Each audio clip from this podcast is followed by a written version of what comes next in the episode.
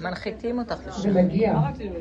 אני רציתי לשתף הרבנית, כן. אם אפשר, כן. ולהגיד שבשבוע האחרון אני מרגישה בחוש כמה גדול, כמה גדול השם, באמת, כאילו כמה, כמה גדולה העבודה, כאילו להקים את הש...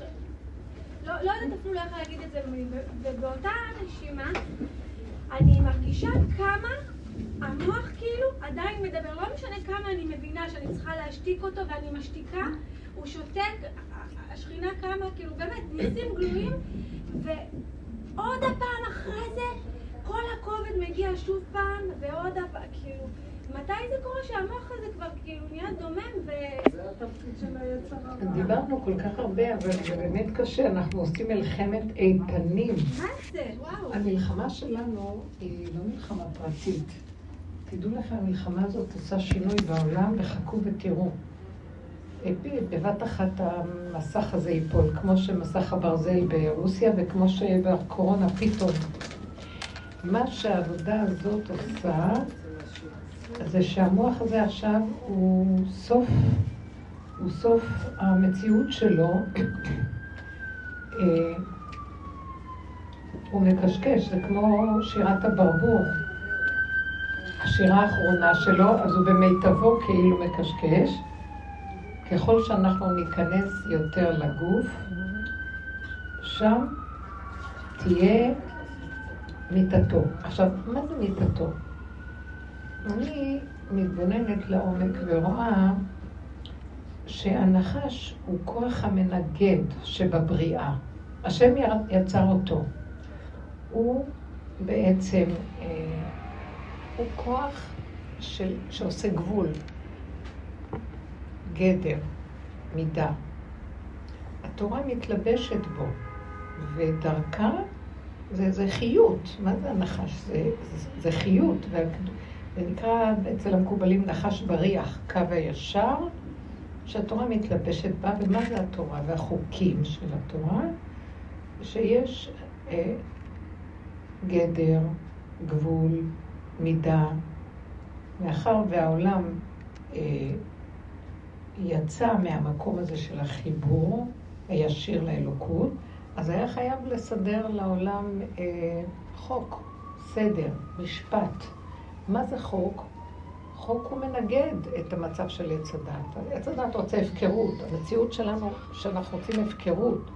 ובא חוק התורה ואומר, לא, גבול שמת בל יעבורון. זה כן, זה לא, זה גדר כזה, זה מצווה כזאת. נמצא שבעצם, עכשיו, גם העולם החילוני, החיצוני, מכיר בכך שהוא חייב חוק. כולם, כל בני אנוש מבינים שהחוק הוא מוכרח ומחויב המציאות על מנת להתקיים. אם לא, איש את רעהו חיים בלעו. אלמלא מוראה של מלכות, של הדין, של החוק.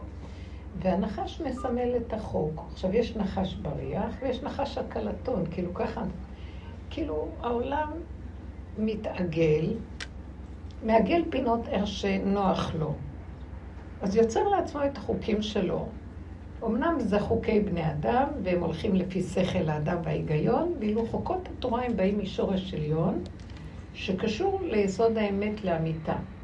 אבל כשהם יורדים לפה, זה נותן לנו סדר.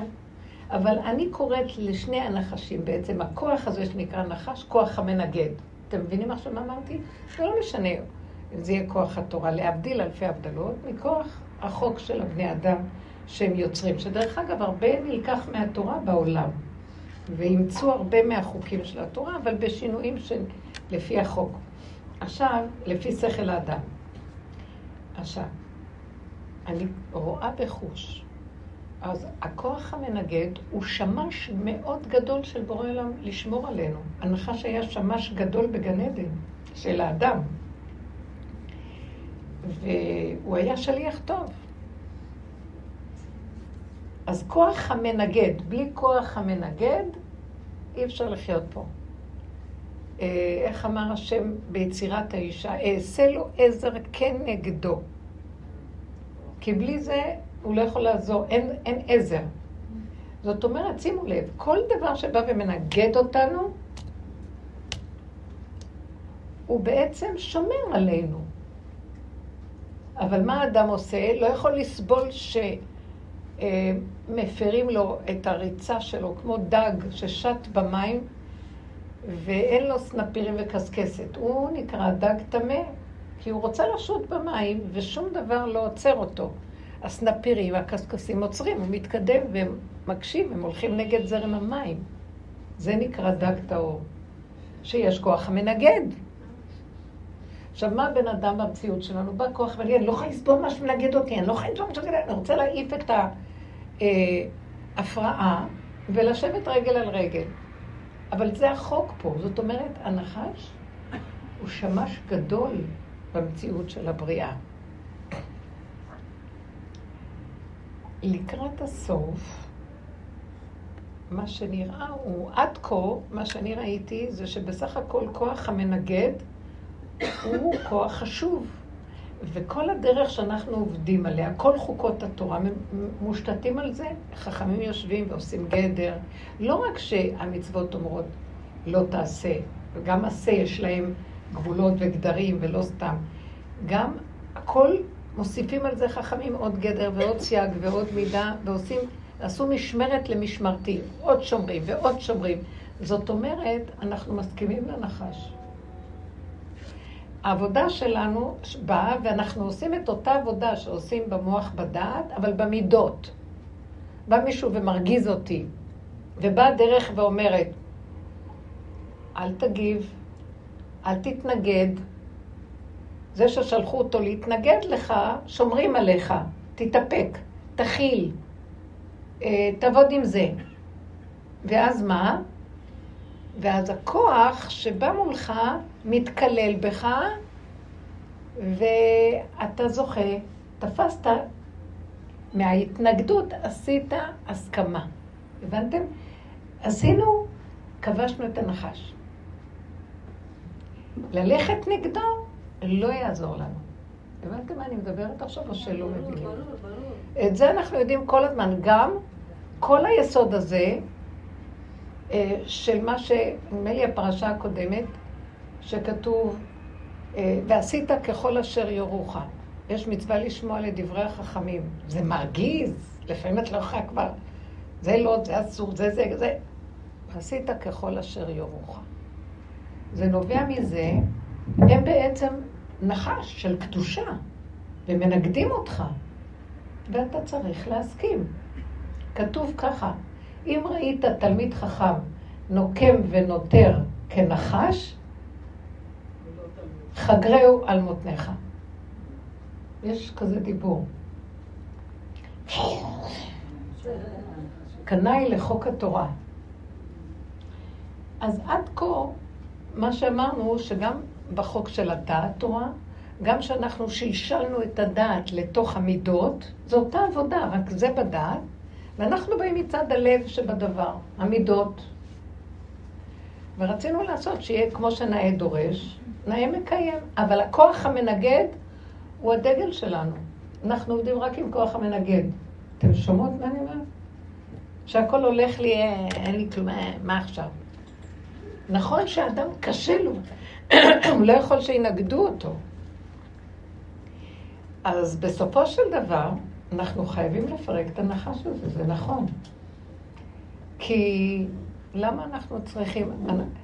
אה, כתוב במלאכים, הנחש היה שרת גדול של אדם הראשון. היה צלו, צולל לו בשר ויין, משמש אותו, משמח אותו, נותן לו כל מה שבא לו, מה שהוא רוצה. אז אה, למה אנחנו גם רוצים שהנחש יתהפך וייתן לנו, הוא רק ישרת אותנו ויהיה לנו רק כיף. שום שום כוח מנגד, אין לנו כוח להתנגדות. אז אומרים לנו, אז מה שאנחנו עושים, בואו נילחם נגדו, נזיז אותו. לא, הוא נהיה פי שניים. אנחנו נותנים לו כוח, מפרנסים אותו. אז מה אנחנו צריכים לעשות? אנחנו צריכים אה, לקיים את החוק ולהיות מאוד מאוד מאוד נבונים איך לפרק אותו בצורה אחרת. אומרת, הכללים היא לא ללכת נגדו, אף אחד לא יעמוד מולו. אף אחד לא יכול לעמוד מול כוח המנגד שקיבל רשות בבריאה לנגד. זה, הוא כוח, הוא מידת הדין, הוא הלא, הוא האנטי של כל דבר. יש אחד ויש שתיים, הוא תמיד יש שתיים, זה נחש שתיים. סימן של כזה, צורה כזאת. אין מה לעשות. אז כל המהלך של עבודה שלנו, גם בעולם התורה וגם בעולם של עבודת המידות והדרך, היא בעצם המעלה הכי גדולה שאנחנו צריכים לעבור ולהשיג אותה, היא הכנעה. ועשית ככל אשר יורוך, נכנעים לחכמים. דבר שאנחנו עובדים בדרך הזאת, להגיע למדרגת הכבש, להיות קורבן של קדושה. נכון או לא? עד כה זה ברור מה שאמרתי? כן. אוקיי. עכשיו, מה שדיברנו בשיעור הקודם, שעכשיו זה קורה, וזה בדיוק מה שעכשיו את אומרת. שהנחש לקראת הסוף יורד, יורד, יורד, יש השתלשלות העולמות, ויש איזו נקודה שכאילו שני הנחשים כאילו מתחברים. הנחש של הקדושה, נחש בריח ונחש הקלטון, כי הם נוגעים בקצה. זה כמו שהנחש בריח נוגע בקו שמתעגל, בעיגול, אז הוא מתקלל איתו, יש רגע של חיבור והתקללות. אז לרגע, לקראת הסוף, וזה מה שאמרו החכמים, יתה ולא אחמיני. אנחנו, בסוף, כשזה יגיע, לא היינו רוצים לחיות בדור הזה. שכשמתקללים לא יודעים מה נכון, מה לא נכון, מה כן, לא, לא, מה קרה פה, מה הקדושה, איך נראה כולם, מה קרה, איך מתירים דבר כזה, איך אפשר כזה, איך נראה הסיפור, מה? הבנתם? יש משהו, אבל מה שקורה הוא שהכוח של הנחש, כוח ההתנגדות, הוא עובר איזה מהלך של עיבוד כוח ההתנגדות. לאף אחד אין כוח, לשום חוק, שום התנגדות. ואז אנחנו רואים, אבל אנחנו מיומנים על יסוד הכבש, הכנעה, קורבנות, אנחנו מעלים קורבנות, מתאפקים, מכילים, אה, המון חוקים, אסור להגיד לשון הרע, במידות, לא כל שכן שזה בנושא ההלכתי, שהוא לא קשור לדעות, או לא, לא לדעות, למה שהמצוות לא קשורות למידות. כמו לקט, שכחה, פאה, דברים שמצווים בהם, אה, מעשרות, תרומות, דברים שמחויבים בהם. מחויבים, וזהו, לא יעזור כלום. יש איזה מקום בעבודה שלנו, של הכבש, שדיברנו עליו בשיעור הקודם, והבאנו את הנושא של תמר. שכאילו אנחנו הגענו למקום של הכבש, כבש, כבש, כבש, ופתאום קם איזה משהו ואומר, אני לא יכול להתנגד, אה, להכיל יותר את כוח המנגד. שולחים לבני אדם מבפנים כוח התנגדות כל כך גדולה, שלא יכולים להכיל את ההתנגדות. אתם מבינים מה אני אומרת? זה קצת מבלבל הכוח ההתנגדות הזה. כאילו אם אני מתנגדת לעצמי, זה כוח שקיים. יש משהו שסבל הרבה דברים ונכנע. ומגיע איזה שלב שאין לו כוח להיכנע יותר. הגבול מבפנים צועק, לא מוכן, לא יכול. אתם קולטים מה אני מדברת? זה לא שהבן אדם דעתו מחליטה. זה משהו שכנראה יש סוף היסוד של הנחש, מגיע, ועכשיו קם איזה כוח שמתנגד לכוח המנגד. ואומר, כדי, למה? הוא כוח יותר גדול מהכוח המנגד של הנחש, כדי לפרק את הנחש. כאילו הכוח המנגד גורם לנו להיות כבשה כוח, עכשיו, מהו הכוח הזה? כוח השכינה. היא באה מלמטה, מהבשר ודם, ממציאות האדם. זה בא מהגבול? לא בא מהמוח. זה לא בא מהמוח. כל עוד יש דעת, זה יהיה החוק הזה. כשזה בא כבר מיסוד, מ- מיסוד החיה שבאדם, הבהמה שבאדם. שום שכל לא יעמוד שם. תלמיד חכם הכי גדול, עם השכל הכי גדול, שהוא יעמוד פתאום, ואיזה אריה רץ לקראתו. זה, אני לא באה להגיד. אני לא באה להגיד, אני לא יכולה לעמוד במקום הזה, אבל זה לא פשוט. מה תהיה החוויה הראשונית שלו? אני לא מדברת על מקובלים וגאונים שיכולים לעשות אולי איזה ייחוד או משהו, אבל בחוויה הפשוטה יש חרדה ופחד, והאינסטינקט הוא לברוח. אי אפשר לעמוד מולו וזהו. המקום של אותו כוח יתגבר על הכל. וכשזה יתגבר על הכל, השכינה, זה כוח השכינה. היא קמה מהמקום הזה. היא קמה מהמקום הזה. כוח האמת שהמוח לא יכול לעמוד מולו. אתם יכולות להבין מה אני מדברת? הרבנית, אני רוצה לשתף אז מה מה, שקרה לי. את הרבנית? עכשיו, שכוח האמת של הבשר כן, כאן, לי. זה הופך להיות ככה. שום מוח של קשקושים לא יעמוד מולו. זה כזה כעס על הקשקושים של המוח, שהמוח לא יוכל לעמוד מול הכעס הזה. זה כזה, זה די. כזה מהלך, פעם מישהי אמרה לי שיש לה איזה מהלך של, אם אחד מבני המשפחה חזק קשה לה, אז, הם, אז אני, כשהיא דיברה וראיתי מאיזה מקום היא באה, אמרתי לה, אם הוא לא, זה היא, אם היא לא יכנע לך לנקודה של האמת שלך, הוא לא יישאר בחיים. הוא חייב להתקלל ולהסכים לנקודה שלך, אחרת לא יהיה לו קיום, וזה הולך להיות בעולם. אנשים שהתנגדו למלכות, לתקומת השכינה, לא יהיה להם קיום. תקומת השכינה זה האמת. האמת הפשוטה מבשרי. אין שם פלסופים, אין כיסויים, אין אה, דעות ואין הבנות. לא יעמוד שם שום דבר מהסוג הזה. חוויה חזקה של אמת שיודעת את הגבול ואין לעבור אותו. הגבול מדבר, זה כוח השכינה. הבשר ודם גבולי הוא מדבר. הכליות מדברות, הלב ידבר, הלבלב ידבר. אני לא יודעת איך להסביר את זה. אנחנו מבינות. זה לא יהיה שום דבר אחר. וזה סוף פסוק.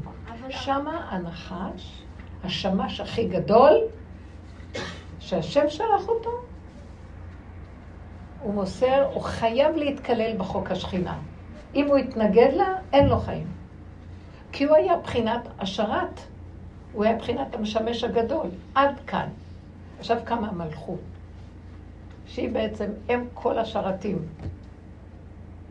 וזהו. היא לא צריכה אותו כשרת. לא יהיה כוח המנגד. לא יישא גוי אל גוי חרב ולא ילמדו עוד מלחמה. לא יהיה כוח ההתנגדות שהוא בעצם המלחמה התמידית. לא יהיה שום דבר שיסתור את האיך שזה ככה. אם אני לא יכול, אז לא. צריך לכבד אותי, את הלא שלי. בתודעה של עולם התיקון ועץ הדעת של התיקון, אין דבר כזה. זה חוק ותעשה שמיניות באוויר, אין כזה דבר שאתה לא יכול. אתה לא רוצה להיות יכול.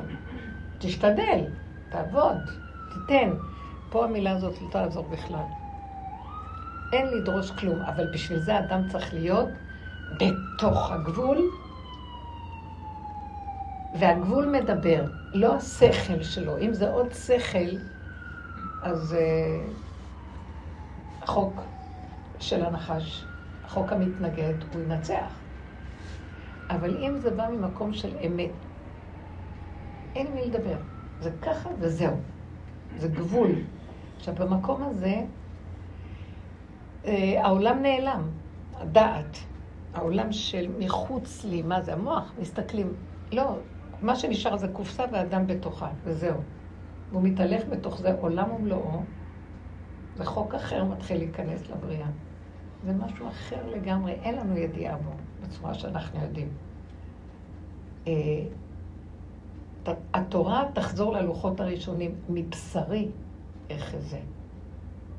24-7 אפשר לחיות ככה? את לא, היא לא. יהיה לך. מושג של 24-7. בדיוק. יהיה נשימה והתקללות ברגע, ולא יהיה תחושת הזמן, כמו שאנחנו היום בתורה, כל כולו בנוי על יסוד הזמן. מצוות עשה שהזמן גרמן הכל, השעון, השעון זה היסוד הכי גדול בחוקות התורה. מעגל השנה. אנחנו צריכים להגיע לתשובה מהסוג הזה, זה חודש אלול. ושבת עד השם אלוקיך, כמו שאנחנו אומרים בפרשת ניצבים. זאת אומרת, זה לא תשובה מהאכל לאטם ומהטם לאכל, מאיסור עם שמאל, ימין שמאל, זה טוב, רע. כל רגע קמים נופלים, ומעגל השנה יוכיח, לא נגמר המעגל הזה. אם לא נגמור את המעגל ונכניס אותו פנימה, זה הנחש. פנימה, עד שיש נשימה, רגע. וברגע הזה באה סיבה ששם המעגל השנה מתקיים, בסיבה, ברגע. בעיקרון של המועד והחג, וכן כל דבר שאנחנו מקיימים. אז אה, זה קשה להגיד את זה, כי זה... אני מצליחה להבין עד גבול מסוים, כאילו עד איפה שאפשר לחוות את זה. עד, עד כמו... עד איפה שאפשר להבין את זה, לחוות זה משהו אחר. כשאת חווה את זה, אין שאלות. הרבנית קראה לי את זה. כי אין שם, לא יודעים. זה קורה לבד. התורה שבעל פה היא, היא הלוחות הראשונים, הכל מהבשר יוצא. מה שצריך לקרות, עד אלייך, הכל, התשובה תקום מתוכך. ותדעי מה את צריכה לעשות. את לא תצטרכי שום דבר מבחוץ. השכינה זה התורה שבעל פה. אין את זה אצל אומות העולם. אין תורה שבעל פה אצל אומות העולם. תורות יש שם, חוכמה בגויים תאמין. אבל תורה שבעל פה אין, כי אין להם שכינה. אין להם את הכוח של האמת לאמיתה שקם מהמקום הזה ומתגלה מלכות של השם. הם יודעים שזה בשמיים, זה צד של דעת ועץ הדעת. וזה מה שמבדיל אותנו, וזה בגלות כל הזמן. וכשאנחנו עובדים בדרך הזאת ומביאים את זה עד הסוף, זאת אומרת, מי שעובד עם הדעת תורה ושלשל אותה למידות, ומפרק והולך עד שמגיע לגבול שאנחנו אומרים שגם את הכבש, יש בכבש כוח שהוא יקום ויגיד, אני לא יכול יותר להיכנע. אתם מבינים מה שזה יהיה? אנחנו כיהודים, אנחנו מסמלים את ה... אנחנו מספקים לנחש את הכבש, הוא חייב אותו. אם נתנגד לנחש, הלך עלינו. הוא שליח של השם לקיום של המציאות, ואסור להתנגד. אז אנחנו מקיימים את מה שאומרים לנו. אנחנו נתנגד למתנגד. זאת אומרת, של, של כוח המנגד. רק הכנעה. זה לא כוח מתנגד, זה כוח פורץ, זה כוח חי, זה כוח אמת. אפילו המושג מתנגד לא... מה זה לא כוח מנגד? כוח המנגד הוא כוח שהוא לא, הוא לא אמת. הוא לא אמת. כי אני, לא בא לי, אין לי חשק, אני לא רוצה, אני נלחמת, ואין לי כוח להילחם, וצריך לעשות את זה. אז זה לא אמת. זה ככה השכל שאומר לי, אבל זה לא האמת. האמת היא מארץ תצמח. שהכל מסכים לדבר ואין התנגדות, זה נקרא אמת. קו האמצע שכולל ימין ושמאל תפרוצי, ואת השם תעריצי. אז הכבש הוא קורבן איך? הכבש הוא קורבן. ואנחנו עם ישראל בחינת הקורבן של העולם, קורבן ש... וזכינו. אז כל יום הוא מעלה אותנו. זה מה שמקרב אותנו אליו, שאנחנו לא מנגדים את המנגד, ומסכימים. אבל הגבול הזה הוא מעל ההכנעה. הכנעה זה לפני. עכשיו, הכנעה זה עד עכשיו. עכשיו, קם הכוח ואומר, לא שאני לא, אנחנו רוצים להיכנע. מה אכפת לנו? יותר טוב לי להיכנע, כיף לי להיכנע. תעשה מה שאתה רוצה איתי, מה אכפת לי? יש איזה מקום של התרגלנו. עם ישראל לא רוצה גאולה. למה? זה מאוד לא פשוט עכשיו הגאולה. זה הסבת מקצוע רציני. שנים אנחנו רגילים ככה, רגילים, בוא יבוא מישהו יגיד לנו, לא, לא, זה לא, זה מאוד קשה. זה מה שהיה במצרים. לא, אבל זה לא אמת, תעזוב אותך, מי רוצה אמת? כתוב ככה, עושים ככה, ואל תבלבל לי את המוח. וזה באמת נכון. וזו שעה מאוד לא פשוטה, אבל זה צריך להיות במדרגת היחידה. זה לא יכול להיות בכלליות. בואו כולם, נגמר, יאללה, אין כזה דבר. גאולה חייבת להיות פרטית בתוך מציאות האדם, כאשר בחוץ זה לא שלי. יבוא איזה כוח יותר גבוה ויסדר את הבחוץ. אני, אם עשר כאלה ילכו ככה, זה ככה יהיה. זה בא מבפנים, הכוח הזה. אז מה אני רוצה לומר? שיקום הכוח הזה, והוא כוח ש... מי? שחי ברמה הזאת שככה. ואני יכולה קצת לנסות לתאר את זה, איך שזה נראה לי. תקשיבו לי רגע. אני לא יודעת מה אני אומרת, אבל השם יעזור. הנה, היא מדברת, השכינה. זה כוח כזה שהוא יפסיק, הוא ייכנס פנימה. הכוח הזה שכבר לא יוכל להתייחס לכוח של בחוץ ובפנים ומה לא. מבפנים יקום מצב שהוא יגיד לו מה לעשות. ואם הוא ינגד את הנחש, כוח המנגד, הוא לא יכול להתנגד לכוח הזה בפנים. זה מוביל, כי זה אמת יותר גדולה מזה. כי זה נקודה של אין לי אפשרות אחרת. בעוד פה יש אפשרות להילחם, אפשרות ימין, אפשר שמאל, ובחור אני צריכה לבחור בסוף מה שאומרים לי. פה אין, אין שום בחירה. בעל כורכך אתה חי, בעל כורכך אתה מת, ובעל כורכך ככה. עכשיו, במקום הזה מה יקרה? האדם נכנס פנימה לצמצום. כל התפיסה שיש לנו בעולם שלנו היהודי של מסירות נפש, חסד, עשייה, נתינה לעולם, היא תתחיל להתבטל. הכל יישאר רק אני. ויהיה שקר לתת למישהו משהו. אתם שומעים מה אני מדברת? זה לא יהיה נכון בשום אופן. הכל יתבטל, הילד, הילדים והנתינה. סוג של זוגיות. זה לא שלא יהיה ילדים, זה לא שלא יהיה מבנה משפחתי.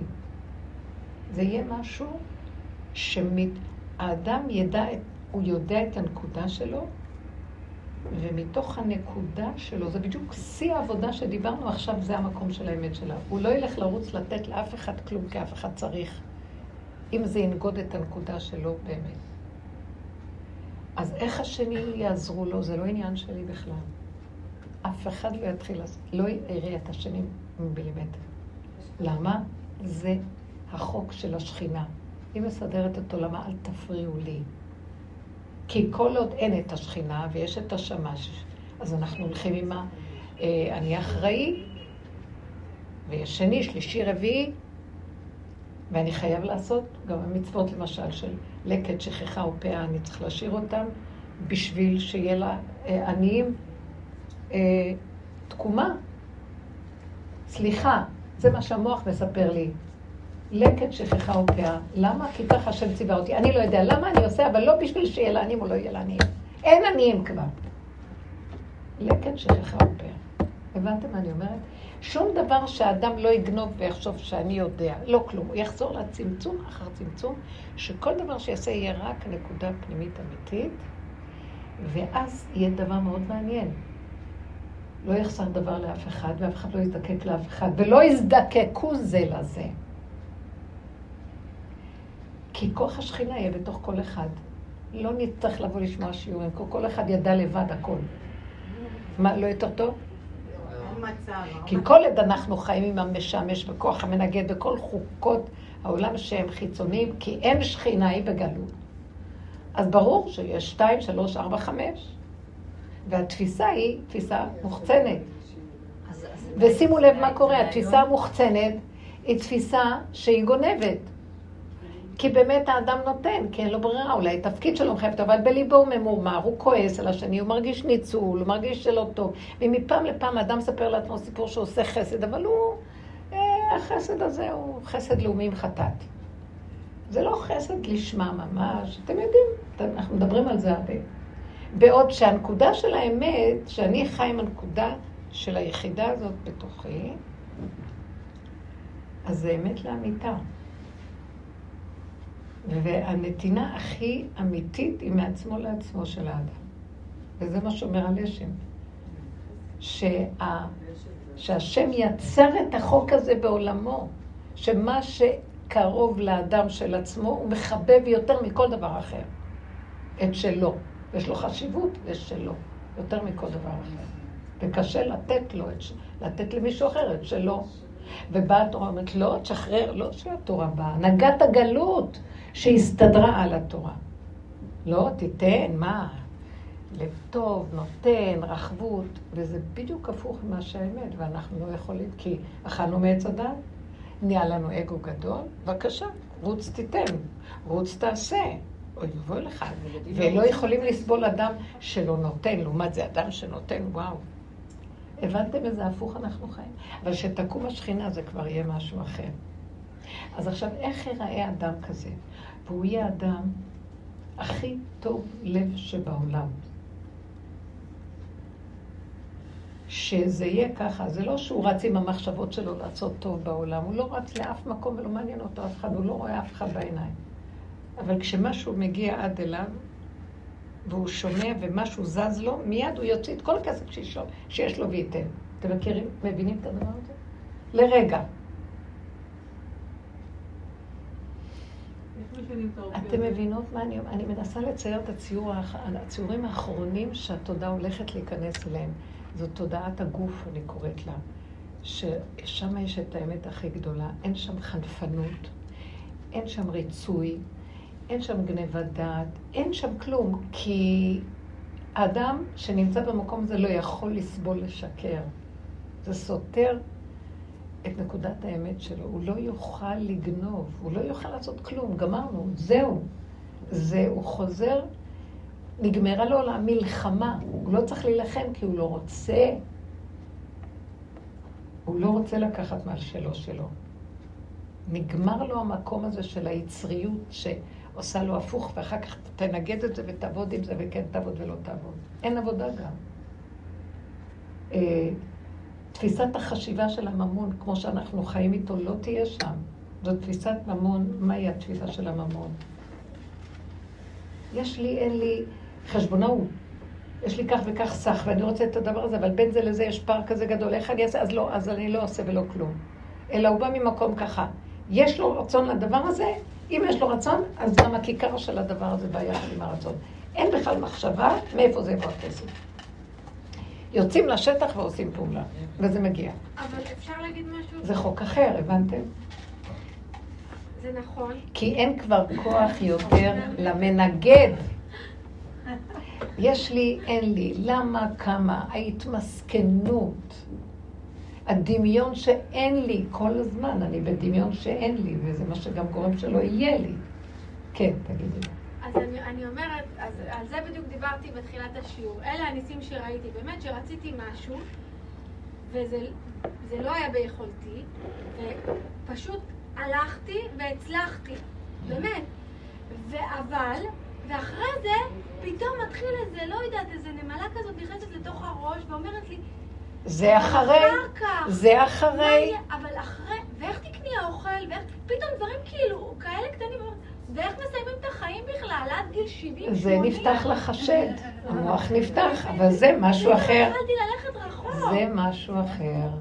למה זה משהו אחר? כי זה כבר פתיחת המוח, אבל למאי זה באותו רגע שהיא רצתה והלכה עם החוק של האמת, בלי לחשוב, בלי להרים מוח, בלי להסתכל, בלי לחשבן, הנה שפע נכון. הגיע עד אליה. אבל מה שאנחנו רוצים את זה לא לרגע אחד. רק לרגע. אה. הלכת עוד פעם אחורה, יש לך המון רגעים, ומי לא, זו הזמן. השאלה שהיא שאלה. לא, זה מה שאנחנו צריכים להתאמן, בנות, ואנחנו מדברים ומדברים. תתאמנו על הרגע ואין יותר כלום. תתעקשו על הדבר הזה מאוד מאוד. כי רגע אני מרימה, אני בשנייה נגנבת. וזה דבר ש... אז עכשיו, מה זה אני בשנייה נגנבת? עוד פעם הכאבים. אני לא יכולה להכיל אותם. אין לי כוח להכיל את כוח המנגד, כי הכאב זה עוד פעם לעשות עבודה, להיפרד מזה, להתנהג ככה, לחשבן חשבון, ולמצוא אסטרטגיות וכל מיני עניינים. לא, לא בתחבולות תעשה לך מלחמה, אין לי כוח, כי היא תצא למלחמה. לא רוצה לצאת למלחמה. לא יכולה. עד אליי הכל צריך להגיע, ולכן צריך להיכנס לגוף. מה הכוונה שהמוח יהיה בתוך הגוף. רגע הוא עולה מחוץ לגוף, עוד פעם הייסורים והכאבים. בשביל זה אנחנו צריכים להתחיל לשים לב לגוף. עם ישראל במשך הדורות התנתק, אנחנו גם קוראים לזה מה זה תרבות יוון. זה לא הכוונה שלי גוף של תרבות יוון.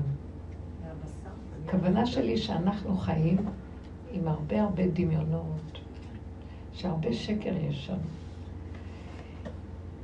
שיבוא משיח, הוא מדויק, משיח מדויק. הוא לא חושב. ברוח הפיו ימית רשע. הוא לא חושב, אני פוגש בן אדם, או איך הוא נראה, מה הוא עושה. לא, הוא מריח אותו, נגמר. החוש שלו פועל. מהבשר הוא מדבר. הבשר מדבר, לא המוח. המוח מדבר מהפה. ואצלו הלב ידבר מהפה, בשר, מידה.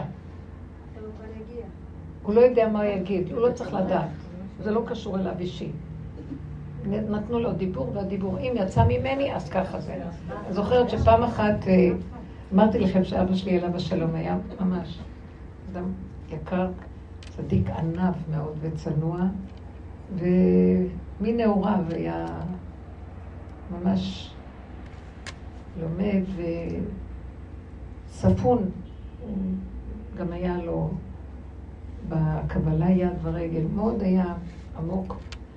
ואז אה, זכיתי שהוא גר אצלנו ב-16 שנים האחרונות לחייו, ממש זכות מאוד מאוד גדולה. והיה איזה פעם, נכנסתי, הוא היה יושב בחדר ולומד עם הגב שלו, עשינו מניין בבית, הבאנו אותו כי כבר לא היה, גם אימא עליה שלום, ושניהם לא תפקדו טוב, היא לא תפקדה טוב. הוא היה יושב כל היום בבית המדרש, והיא לא הייתה אז. עשינו ככה גניבת דעת, הם לא רצו לעזוב, והבאנו אותם אלינו הביתה כאילו לביקור, ובסוף נשארו. אז אימא עליה שלום נשארה שנתיים אצלנו, ונפטרה עליה שלום, ואבא אחר כך 16 שנים, ואחר כך הוא נפטר. עוד מעט היורצייט שלו בו' בתשרי. אז נכנסתי אליו פעם, היו באים לפעמים, שמעו שיש אדם מיוחד קדוש בבית. אז היו באים לבקש ברכות. קודם כל, הוא לא היה, ממש לא סבל את זה, ולא היה שייך לכל הסיפור הזה בכלל לא. אז אה, כן, היו באים להתפלל, אז ראו אותו, היה מניין בבית. אז עכשיו, יום אחד דופקת איזו אישה, אה, לא פעם, היו באים לבקש ברכות, אבל הוא לא היה אוהב, הוא היה, הוא היה אה, עושה את עצמו כאילו כזה, כמו משוגע, לא היה מסכים. כאילו היה, באים להיכנס לחדר, אז הוא היה ממש עושה פרצוף משונה ויורד לו רוק, לא היה רוצה ל... הוא היה יודע. בקיצור, פעם אחת אמרתי לו, רבא, תראי, יש כאן איזו אישה שמתחננת, 12 ילדים, אין, שנים אין לה ילדים. והיא מבקשת ברכה, רחמנות, תן איזה ברכה.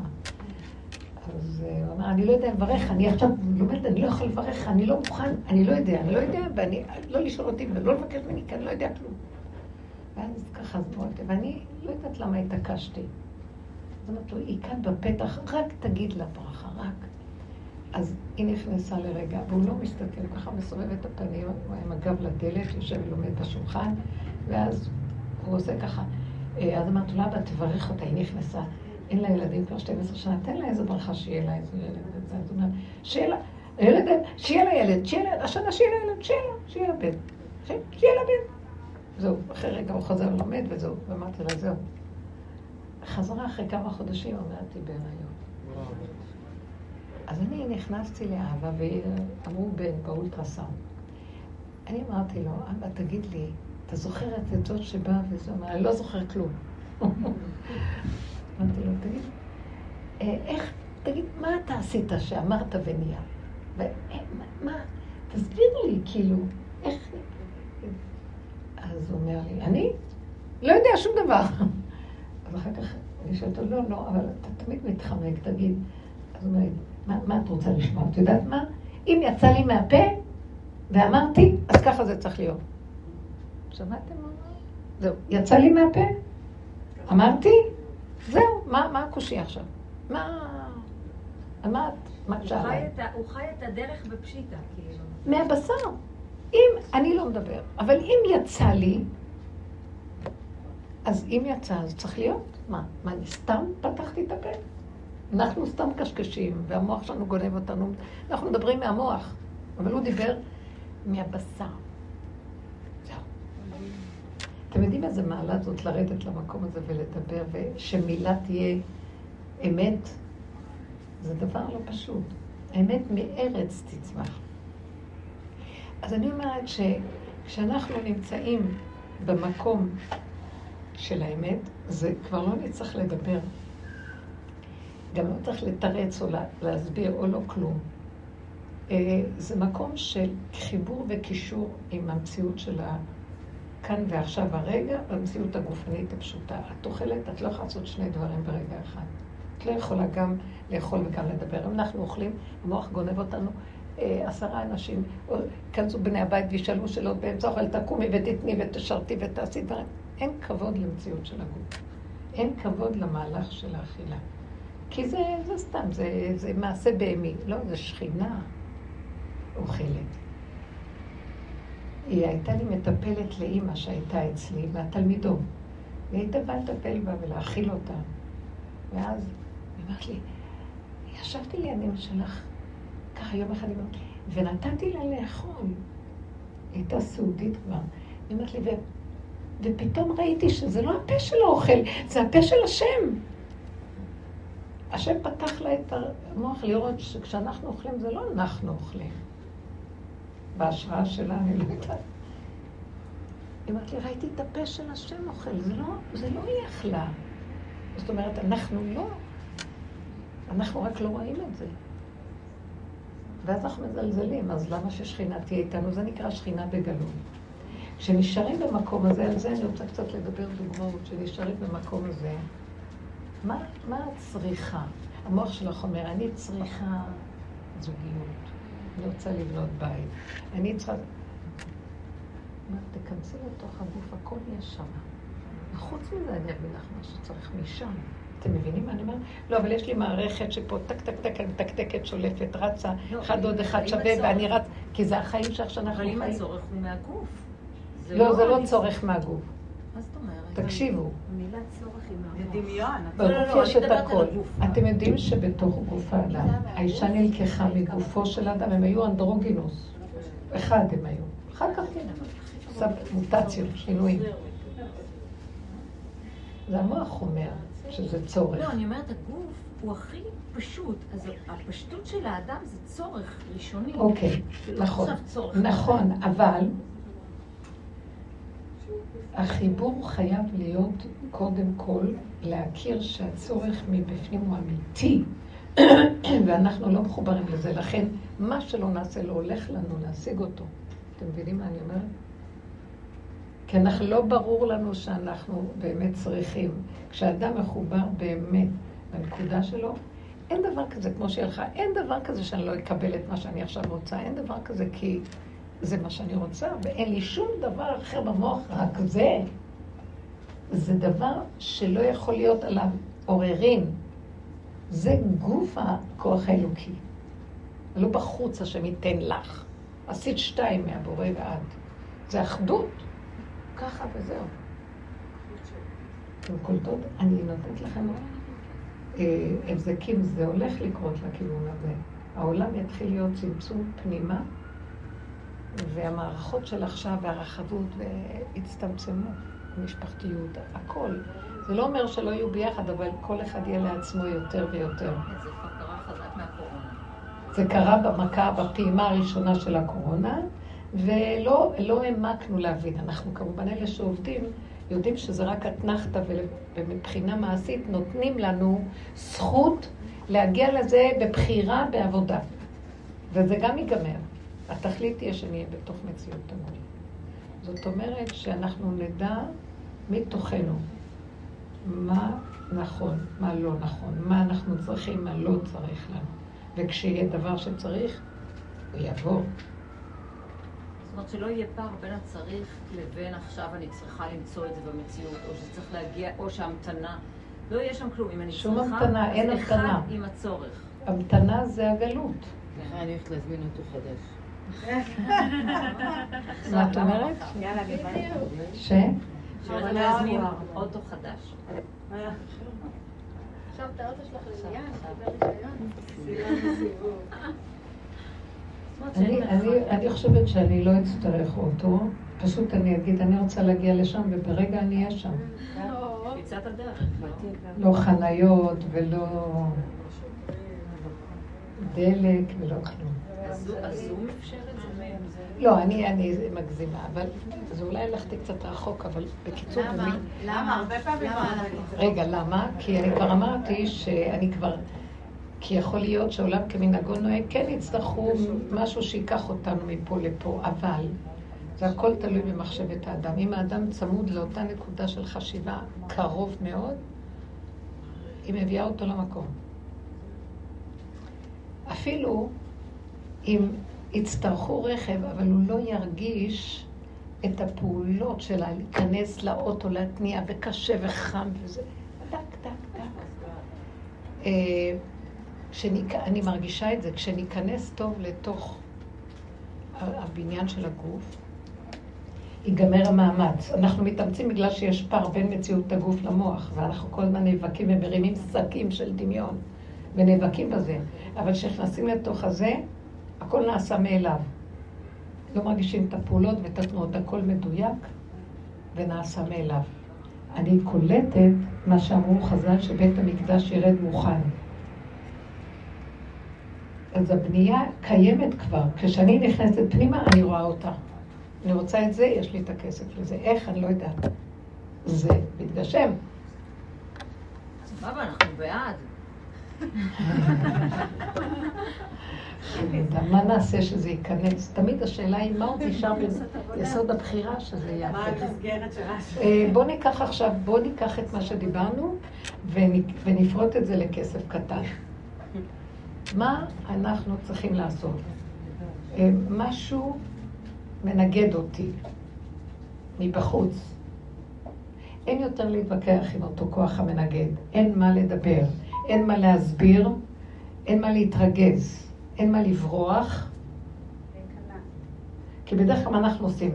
או שאנחנו מנסים להסביר, ונוצ... או שאנחנו עוקפים ובורחים, כי אין עם מי לדבר. זה לא יהיה זה ולא זה. זה יהיה נקודה שנכנסים פנימה, ואין אין בכלל, אין מילה בלשוני, אין מה לדבר, כי ככה זה וזהו זה. אני עומד כאן, ועד שאני לא מקבלת מה שאני רוצה, אני לא זז. אני לא צריך את השני גם שהוא לא הביא לי. הוא נותן טוב, אם לא, לא צריך. אין להתווכח, אין להתנצח, אין להעליב, אין להשפיל. אין לי אה, תסכולים, אין... כי איך יכול להיות? מה, אתם לא מבינים שכך זה צריך להיות ולא כך? אין כזה דבר. אם אני אמרתי, לא. זה לא קשור. בריאות. אתם מבינים? זה התחיל להיות עולם שקט. בואו תבינו. אני לא סתם מדברת מה עתיד להיות, בואו תכנ... תכניסו את זה לתמונה. אין להתנגד לשום דבר. אה, זה לא שאני נכנעת, קודם אין להתנגד כי נכנעתי. אין להתנגד כי אף אחד לא יכול להתנגד לנקודה שלי, נקודה שלום. אתם מבינים מה אני מדברת? כי היא, כי היא מוכח המציאות ואין עליה מחלוקת. פסק. אין לכם מושג מה זה הדבר הזה. זה אמת, זה הסנהדרין הגדול. הוא פוסק ואין עליו חולקים. כי הוא יושב קרוב לבית המקדש, קרוב לקורבנות, קרוב לעזרה, שם מקריבים קורבנות. אנחנו אומרים, יהי רצון שיבנה בית המקדש במהרה בימינו, ותן חלקנו בתורתך. למה אנחנו צריכים, מה קשור בית המקדש לתורתך? תורה, אחת המצוות זה בניית בית המקדש, אבל אלא שהסנהדרין שישבו בלשכת הגזית קיבלו השראה ואור אלוקי על ידי הקרבת הקורבנות, הכבש שנכנע ונכנס למקום של ממש גישור מושלם עד שאין יותר שום דבר, וירד אור כל כך גדול של גילוי שכינה, שמשם החכמים קיבלו כוח לדייק בפסקים ובהבנה של מה שכתוב, איך להביא את הפסק המושלם, שאין עליו עוררין בכלל, אין מה להתווכח. אין מה להתווכח עם בית הדין הגדול. אין. משם, כי מציון תצא תורה. אתם מבינים? למה? בגלל היסוד של העבודה. שהאלוקות, כשמתגלה שכינה, משם כל הישועות, כל החוכמה, כל האמת, כל הברכה וכל השפע. בלי שום כוח מנגד. פה דיברת אבל בבית המקדש, דיברת על קורבן עכשיו, שהקריבו ואז הם יכלו לרדת. כן. אבל עכשיו אנחנו מדברים על אחרי הקורבן, לא? כי אחרי היסוד של הקורבן, כי גם הקרבת הקורבנות, יהיה איזה שלב שגם כתוב, גם ייבנה בית המקדש, יקריבו קצת קורבנות וגם עבודת הקורבנות תפסיק. יש שלב כזה, שירד כזה אור, אבל חוץ מזה שכן היו מקבלים מהנקודה הזאת של הקרבת קורבנות, אבל היה שם גם כן איזו נקודה של גישור גדולה, שהופיע כוח של שכינה בהגשמה בעולם כתוצאה מהפעולה שם. אני חושבת שהיה שם עוד איזו פעולה שנעשתה חוץ מהקורבנות, יכול להיות הכהן הגדול ביום הכיפורים, מעבר לזה, בקודש הקודשים, שיצר מצב של הגשמה שמעבר ליסוד של הקורבן. שיש גילוי אלוקי מאוד גדול, שזה מסמל את המקום של העתיד לבוא. אנחנו רק מנסים לגוע בנקודה הזאת. מהי הנקודה הזאת בעצמנו? בעצם ברגע שהקריבו שם קורבנות, בית המקדש היה מקום של הגשמה. זה לא התבטל. היה, עשו שם פעולות הכי מגושמות, כן? תבינו, כוח השכינה צריך את הטבע ואת כוח ההגשמה. זה לא השכל, זה לא הדעת, זה לא הבנה, זה לא השגה. עכשיו, אנחנו מנסים לנגוע פה באיזו נקודה, שאיך אנחנו נכנסים לתוך מציאות הגוף. אני רוצה שאלות קצת. בואו בוא נחיה את זה ברמה. כן. כן. אה, מה אני רוצה להגיד?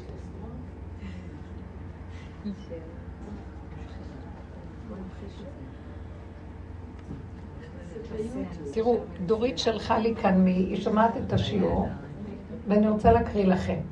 אחת מהחברות שומעת. היא אומרת, מקשיבה לך בשיעור בנתניה. רבנית, ככה התחתנתי. אחרי שיצאתי, היה לה דיכאון, והיא התחתנה. אחרי שיצאתי מהדיכאון, ממש זוכרת, שלא היה אכפת לי אם להתחתן או לא. השם הניח אותי שם, חתונה. ממש זוכרת יום אחד, שישבתי על המיטה שלי בחדר ואמרתי להשם בפשטות גמורה, לא אכפת לי לא להתחתן, אבל כדי להמשיך להיות בקשר איתך אני צריכה בן זוג. גם אני ברמה הזאת התחתנתי, אני זוכרת את זה, התחתנתי קצת מאוחר, ולא רציתי להתחתן.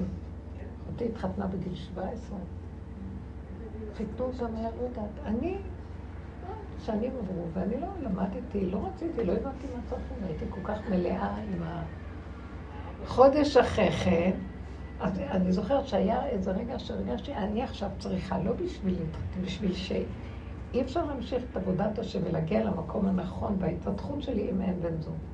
אז הייתה ידיעה מהבשר. וככה, באותו יום, באותו יום שהלכתי לכותל בחמש לפנות בוקר, באותו יום שיצאתי רק מהכותל, אז מישהי פגשה אותי, חברה, והיא אמרה לי, יש לי מישהי שאני חייבת uh, להכיר לך, רבנית מקסימה, מיוחדת, ולקחה אותי. איך שנכנסתי לחדר אצלה, אז אמרתי יש לי מישהו. יש לי מישהו להציע לך. בעלה היה רם בישיבה, והוא הציע לי את בעלי. אז ראיתי איך שזה קרה. שלוש מפגשים, וראיתי את זה, זה פשוט היה פשוט, כמו שהיא אומרת. זה לא בא מהמוח. זה היה מדהים. כבר ממש יודעת לזהות את המוח בדקי דקויות, השם לא שם. כמה זה פשוט, פשוט, המוח לא יכול לאחוז בזה. אתם מבינים? נקודת האמת, אין שם מוח. כי כשמגיעים למקום שיודעים מהבשר את הנקודה, זהו, זה חייב לקרות. כי הגבול מביא את זה, כי זה המקום של האמת. המוח אין לו גבול. לכן כל הזמן מנסים החכמים להביא את הכל לנקודת סיומת של הכרעה בין זה לזה והפלפול, אבל בתוך כל המהלך של הדת אין לא יכולים, לא יכולים להגיע לאמת. אז אה, מה זה הדבר הזה שצריכים לעשות 80 אה, פעם תהילים כדי לקבל ישועה? או עשיתי כך וכך, יש היו הדלקות נרות, ולהגיד אחרי כל כמה נר, שתי נרות, להגיד פרקים כאלה, שלוש נרות, לא יודעת מה, כל מיני. ואז מקבלים ישועה. אני לא, אני לא... זה מפתה, אבל זה לא המקום. עוד פעם בקול רם. איך אתה יורד לגדר הזה של הבשר? אני לא שומעת. שנגיד וזה יהיה. איך? אה, לא מוכרים פה נוסחאות, אנחנו צריכים לרדת לבשר. למשל, לא, איך יורדים לבשר? טלי, למשל, את סיפרת לי... יש כאב מאוד מאוד גדול. כאב, ממש כואב לי. כן. אבאלה, אני חייבת את הישועה הזאת הרגע, לא יכולה להכיל, השם, אני לא יכולה להכיל את זה. אני נזכרת בזה, אני מתפוצצת, אבא, די, תושיע. נו, אז אני רוצה את הישועה הרגע. האם זה לא קשור? אז היא אומרת לי בצדק, הוא לא עובד אצלך. אני רוצה להגיד על זה שאני אגיד וזה יהיה. איך אני אגיד שהוא לא עובד אצלי, אני אגיד זה יהיה. את מבינה? רגע, זה קשה הסיפור, מה שאני יכולה להגיד. לא. מי ישאל אותך שאלות מנחות, אני לא אשאל.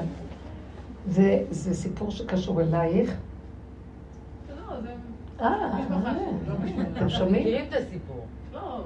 אז כבר זה לא בשר, לא? סיפרת את זה. זה משפחה שלי. מה אכפת לך מהם?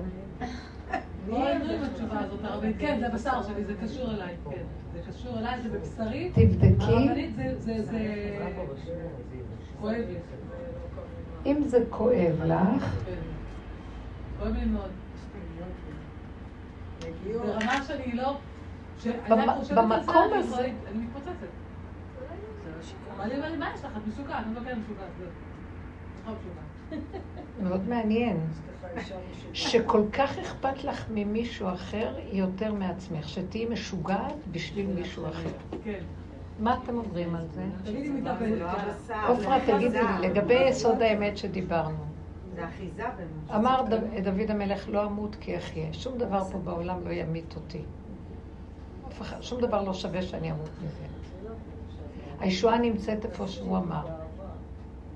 זאת אומרת, שאת מצדיקה את האחיזה המשפחתית חזק, ואת רוצה, כואב לך על אותו אדם, שכנראה לא עושה צעדים נכונים, ואת כאובה, ואת מתפללת שלא יעשה את הצעדים האלה. כן. זה דבר מאוד יפה שאכפת לנו מהשני.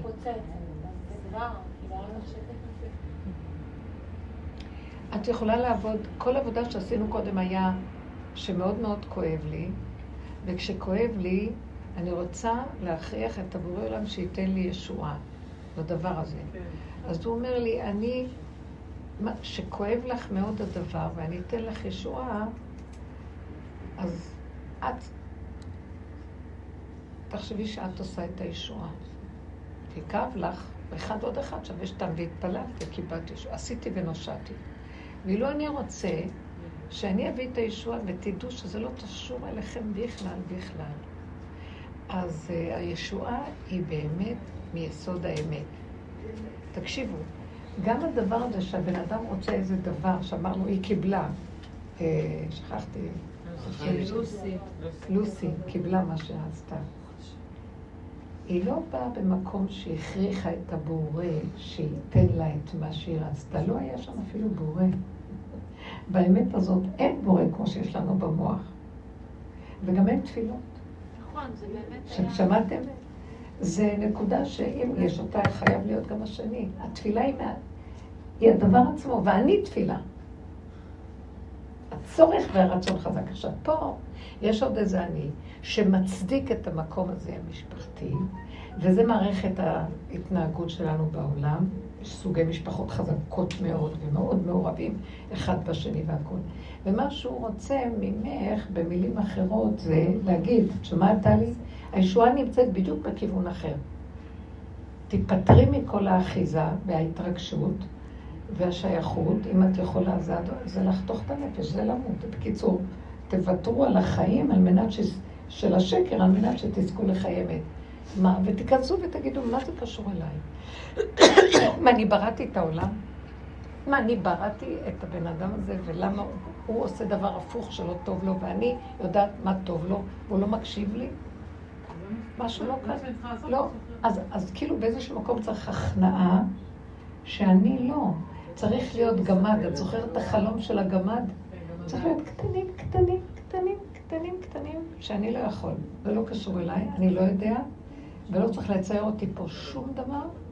אני לא מוכן להיות אה, מה שנקרא הקורבן או התורן, הצדיק התורן של העולם.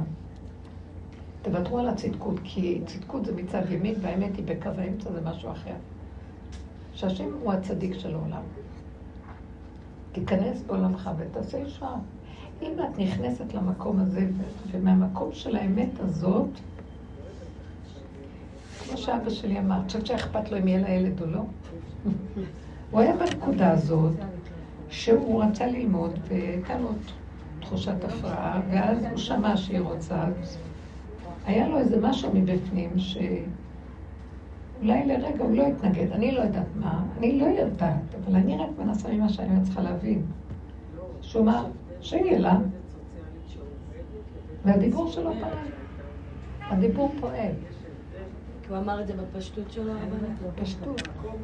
בפשטות שאין עליה עוררין של כן, לך תגיד, מי אומר, למה, מה, לא מגיע לה, מה קרה פה.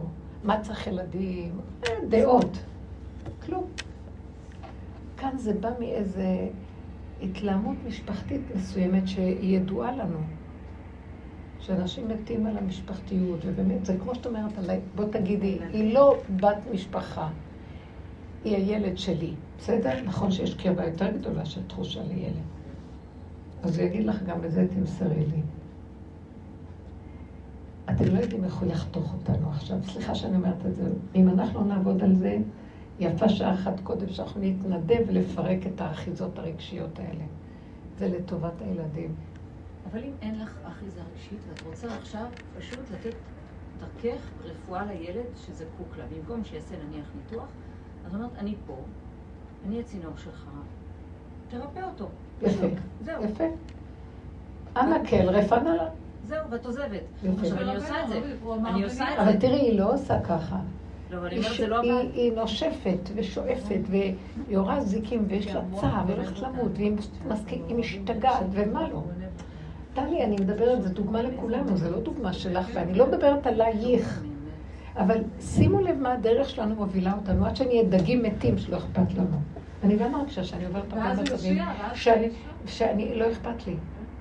לא אכפת לי. ולא שלא, מה לא אכפת לי? כל האכפתיות שהייתה לי קודם, שאני מרגישה שהוא מל את ליבי והקטין אותה, זה דמיון של גדלות, של שייכות, של uh, הכלליות.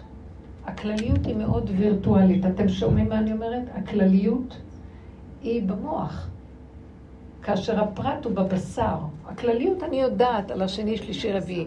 הבשר, הוא חי את מה שכאן מציאותי אצלו עכשיו. הוא אנטיתזה של כל צורת הגלות של איך שאנחנו חיים. על מה לעשות? אבל כדי להביא גאולה אנחנו צריכים להכניס את הכוח הזה פנימה. אנחנו לא אמורים לא להתייחס ולא לעשות לבני הבית דברים, או לאנשים שצריכים, שפונים אלינו. אנחנו אמורים לא להתרגש ולא להיות אחוזים, עד שלא יהיה אכפת לך כלום. אני, ברמה הזאת, אמרנו בשבע אל תעשה, ולא רודפים אחרי המצוות.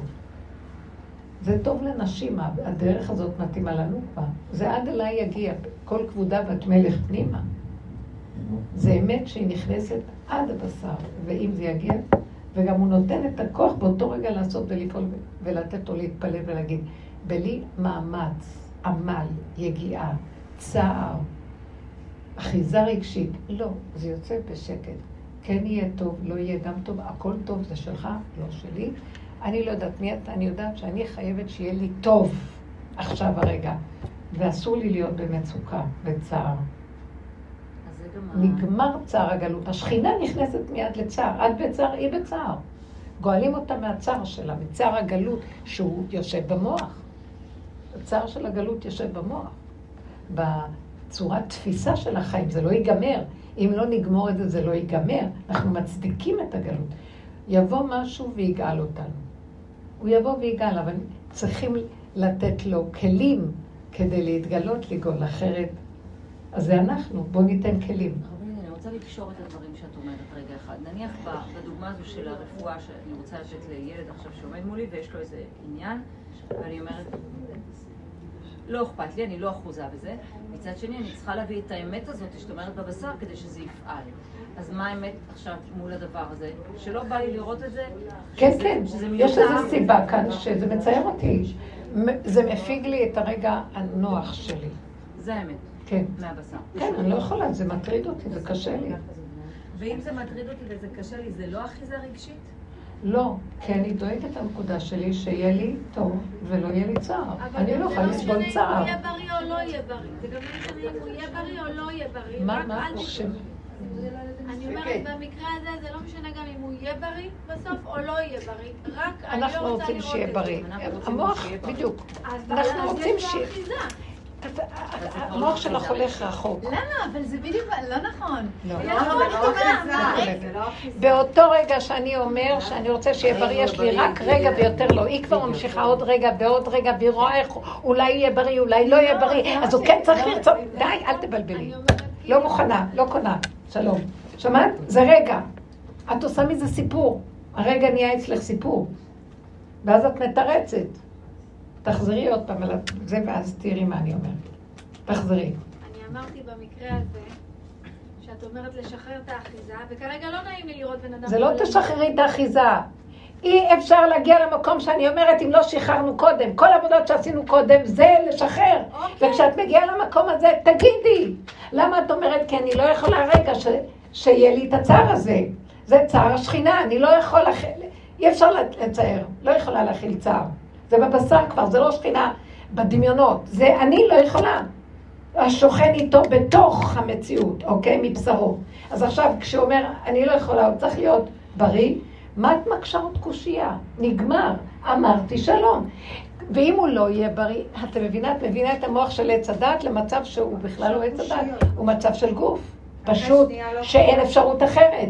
אל תערבבו דברים. קלטת מה אמרתי? כן. זה מה יש. ולא לעשות אחד ועוד אחד, ומה יהיה ואם לא, הרמת את הראש, נחש, הלכת ל... את עכשיו משרתת את השרת של כוח המנגד. תשתוק כבר, תזוז. אה? מה? תשתוק, צריך להגיד לו. אה, לא לתת לו, לא לתת לו להמשיך לספר סיפורים. יש רגע וזהו. הוא בא עוד פעם ואומר זה וזה. אז אה, מישהי אמרה לי שהיא צריכה לעשות איזו החלטה והיא לא יודעת מה לעשות ויש לה התנגדות לאיזה נקודה והיא לא יכולה להכיל וזה, אז בסוף דיברנו והחלטנו שכדאי, הצעתי לה שכדאי שזאת תהיה הנקודה. ואז אחרי, זהו, והיא הייתה שמחה בזה, ואחרי איזה כמה שעות אה, היא אומרת לי, אני לא רגועה, כי מה שהיא שאלה זה יהיה עוד כמה ימים. אז עוד פעם נפתח לה המוח, ועוד פעם שאלה, אז אמרתי לה, אבל כבר היה לנו פסק וכבר סידרנו את העניין. לא, אבל זה עוד לא הגיע היום הזה, זה היום הזה זה נניח ביום אחר.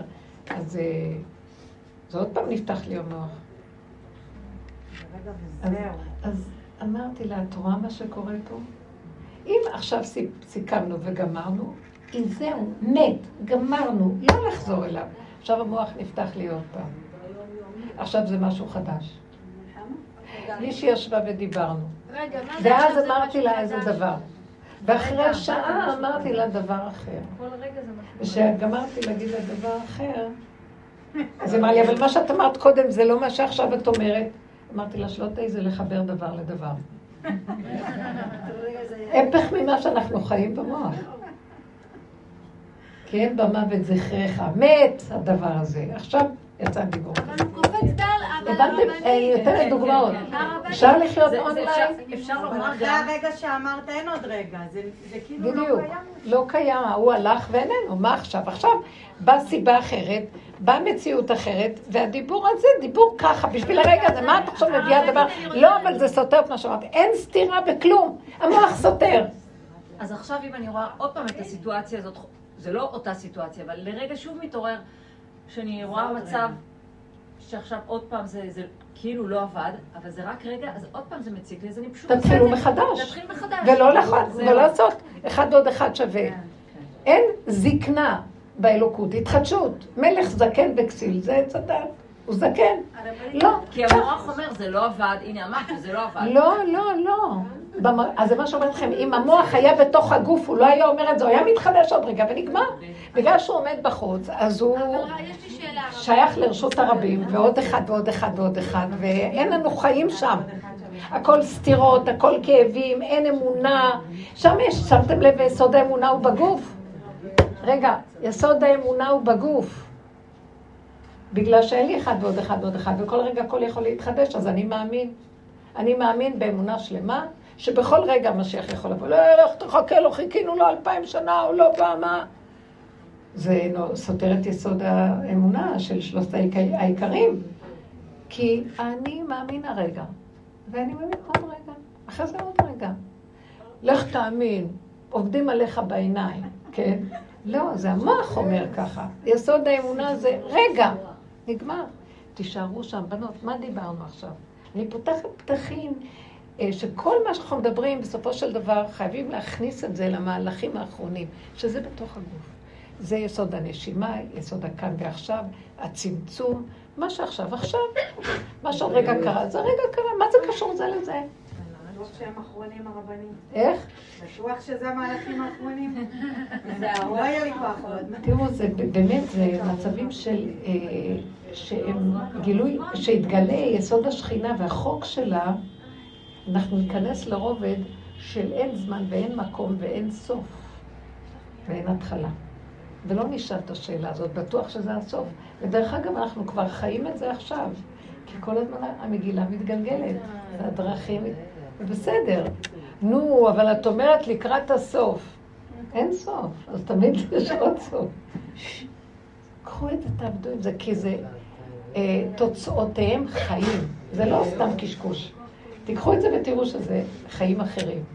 הלוא אנחנו רואים בדרך שאנחנו מאמצים את הנקודות, זה חיים אחרים. אמרה לי מישהי, היום דיברתי עם מישהי, ואמרה לי שיש משהו במשפחה ש... של בעלה, כאילו, שיש שם משהו שלא יכולה להכיל את זה, שסותר את התורה, היה סוג סגנונות של מין שלא במינו וכן הלאה. ואז, אה, ואז היא מספרת ומתרחבת על זה, מספרת לי דוגמאות ועניינים וזה וזה. ואני נבהלתי, מה? אמרתי לה, מה את מתרחבת עליי? אני לא רוצה לשמוע מה שאת אומרת, זה לא מעניין אותי. לא, אבל תראי, יש את זה בעולם, וזה קורה כך, ואת לא יודעת מה קורה בעולם ולא קורה בעולם, והתחילה ל... אה, מה שנקרא לנפח לי את המוח. ואז אני נבהלתי ואמרתי לה, אני לא רוצה לשמוע. מה, את לא מתמצאת במה שקורה בעולם? אמרתי לה, לא, לא. אני צריכה בעולם רק מה שאני צריכה כאן ועכשיו לעצמי, אין לי ידיעה מה נעשה. תגידי, את שפויה? שאני אפתח את המוח ואני אחיה עם מה שנעשה בעולם? למה לנו לדעת? למה את צריכה את כל החדשות האלה וכל המכשירים האלה וכל הזה, למה? תשתמשי בזה קורקטית לנקודה שאת צריכה מיידית. אה, ואז היא אמרה לי, אה, אז אני נכנסת שם לוויכוחים, והם מסתכלים עליי כאילו אני לא נאורה, ומתווכחים איתי, ואני עמומה, ויש בינינו ויכוחים וריבים, והרגשה לא טובה. ואז אמרתי לה, אז היא אומרת לי, מה את היית עושה במקומי? ואז אמרתי לה, נניח שהיה בי מישהו ובא ואומר לי, אה, ככה זה המציאות היום, זה ככה וככה זה... ואז אני הייתי אומרת להם, אני לא יודעת, אני, אני לא יודעת, אני חיה ב... אני הולכת עם התורה. אומרת, תורה אומרת לי אסור, אסור. זה, זה משהו שאני אם זה המערכת שאני בוחרת, ואלה החוקים שלה, זה החוק שלה, שלום. אני לא יודעת נכון, לא נכון. את אומרת להם נכון, לא נכון, פותחת פתח לוויכוחים, הם ינסחו אותך גם. עם התיאוריות, עם כל ההצדקות וכל ההבנות. אז מה עם התורה שבעל פה, ש...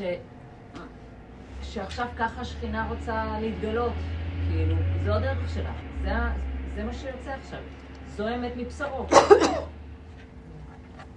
תראי, בואי אני אסביר לך. השכינה יצרה עולם, היא אם כל חי, היא מלכות תור אינסוף שממנה כל הבריאה. הפקיד בידיה הקדוש ברוך הוא את כל המפתחות, והיא כאן שולטת בעולמות. יש כאן מה שנקרא חוק הקיום. מינים שונים שלא הולכים לפי חוק הטבע, הם אה, אה, שוברים את הבריאה. זה לא החוק של השכינה בעולמה, זה לא חוק הבריאה. הוא יצר זכר, יצר נקבה. הוא לא יצר דברים שהם... עכשיו, יש אנומליות בבריאה. יש הרבה דברים שהם לא בנורמה של החוקים שהוא יצר. אז אנחנו אומרים שזה קיים. למה זה קיים? כי עכשיו העולם נכנס לערבוביה תוהו ובוהו. חוזר, העולם חוזר לתוהו ובוהו. על זה אמורה תנאים שאנחנו לא רוצים להיות במצב הזה.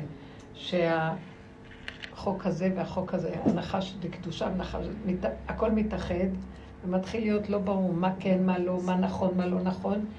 אין לנו רק להאחז בחוק הפשוט מבחינת העולם והתשמיש שלי בעולם, השימוש בעולם, בחוקים שאני נמצאת בהם נקודתי, מאוד מאוד פשוט, צמוד, קיים, בלי להתרחב.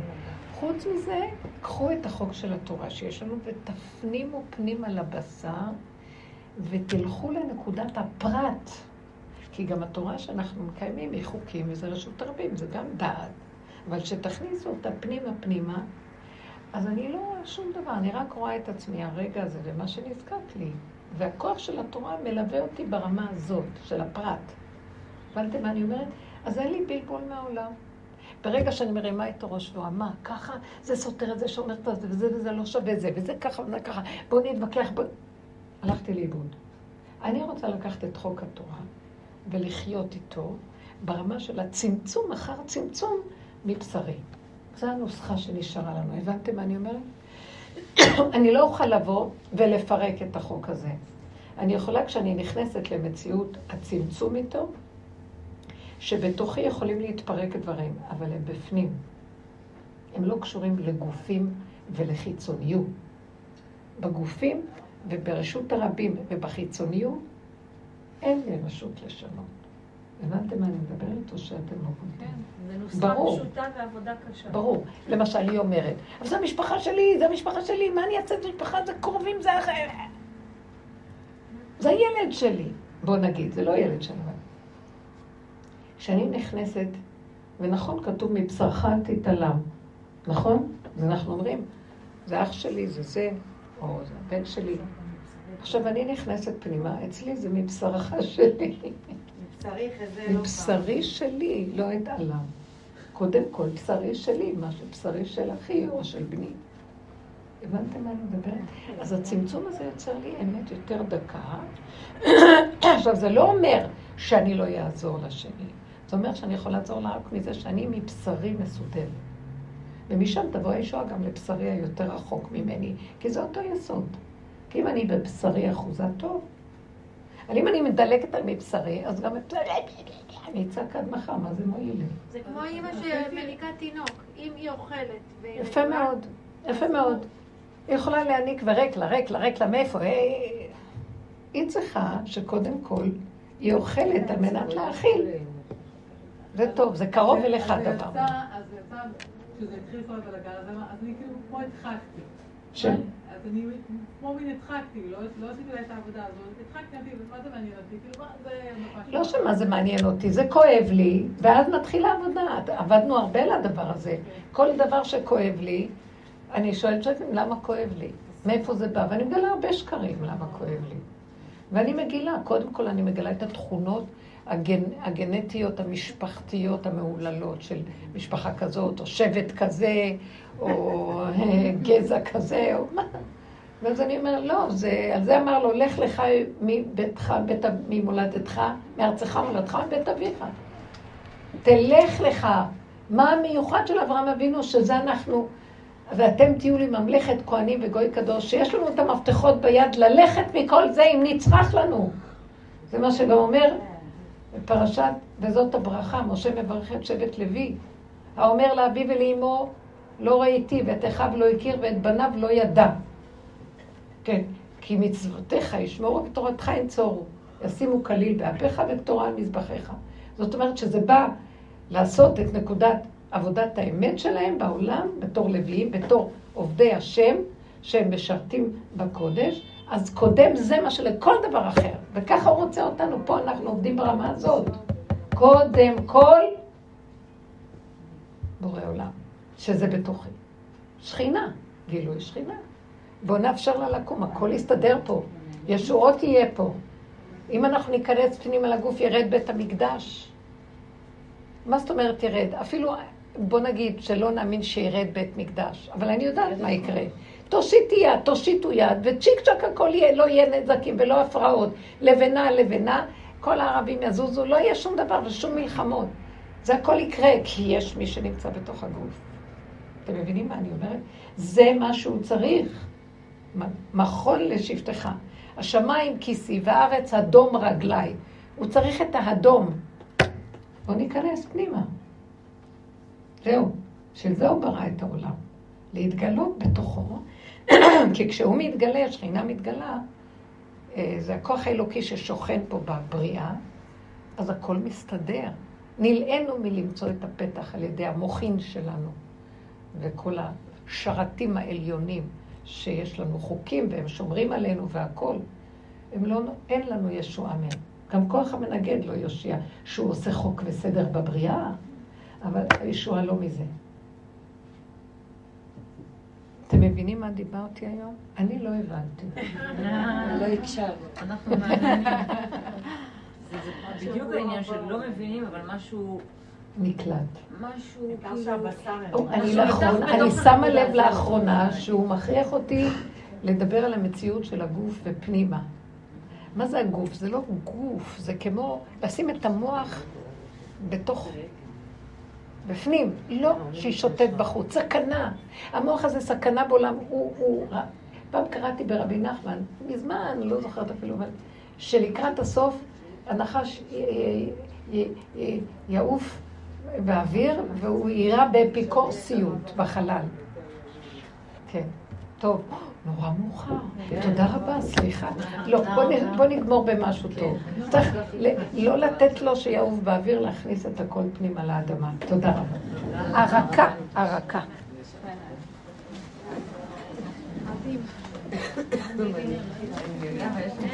אוי, אבל... רק משהו אחד להגיד לך, רק משהו אחד. קודם כל של גאווה שלה. עברה בר מצווה מהאמן. כן? היה הכל בלי מאמץ. הכל ככה. למה? כי נכנסתי אמרתי לך? אמרתי, זה המציאות שלי. זה. שימשיך לעשות. שהוא ימשיך להציע לי את זה. גם אני אהיה מפגרת.